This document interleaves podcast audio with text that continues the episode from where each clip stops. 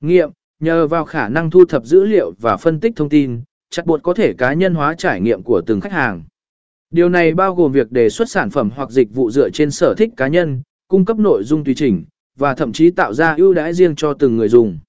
Thực hiện giao dịch trực tuyến, một số chatbot được tích hợp với khả năng thanh toán trực tiếp, cho phép khách hàng mua sản phẩm hoặc dịch vụ mà không cần rời khỏi cuộc trò chuyện với chatbot.